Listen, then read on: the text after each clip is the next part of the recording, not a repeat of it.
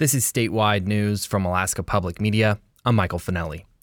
The Ketchikan Killer Whales this month hosted the First City Invitational Swim Meet. Six clubs from throughout Southeast competed in over 100 events, including the club from Wrangell that recently lost several members in a landslide. As KRBD's Maria Dudzak reports, it was a bittersweet event. The loss of those swimmers has affected clubs throughout the region. Before the Ketchikan meet started, a moment of silence was held for those who died in the November 20th landslide in Wrangell. Otto Florschutz and the Wrangell Swim Club's Heller family, parents Timothy and Beth, and their children, Kara, Derek, and Mara. Kara and Derek were in the club, and Mara was inspired by her siblings to join. Jamie Roberts is the coach and owner of the Wrangell Swim Club. She says 11 year old Kara and 12 year old Derek had been swimming with the club for a few years but were unable to compete until this year.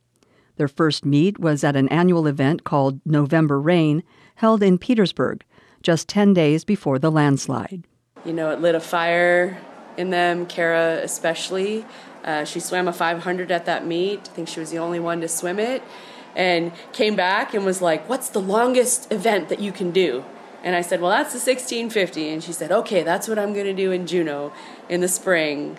The 1650 is a one mile endurance swim. Roberts says about a week later, Kara started practicing for the event with the help of her mom, acting as a lap counter. Roberts says Derek was really starting to hit his peak, getting stronger and building confidence, and that he performed well at the Petersburg meet. I actually had him swim on a relay team at November Rain with the older kids some of my older kids, my high schoolers.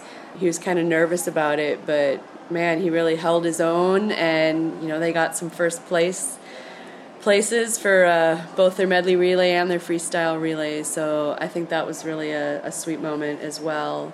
Roberts says 16 year old Mara Heller was her siblings' biggest fan, cheering them on loudest at the Petersburg meet. Shortly after, Mara wanted to be part of the team. Her mom, Beth, had messaged me and she's like, can Mara join the team? She's asking me like five times a day if she can, you know. And so I told her, I said, yeah, send her to practice with Derek and Kara. And um, I was getting together some swimsuits for her, you know, and then the slide happened. So um, that was a missed opportunity for us to be able to welcome her to the team as a swimmer, but she's definitely was their number one fan. Roberts says with COVID and an extended pool shutdown, this was the first in many years that the Wrangell Club had been able to compete.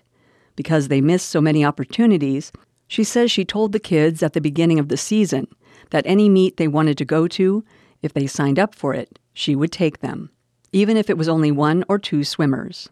Kara and Derek were the first to sign up for this particular meet, the um, First City Invitational, and I was like, oh, I guess we're going to Ketchikan. Roberts says with holiday performances the weekend of the meet, she wasn't sure anyone would sign up.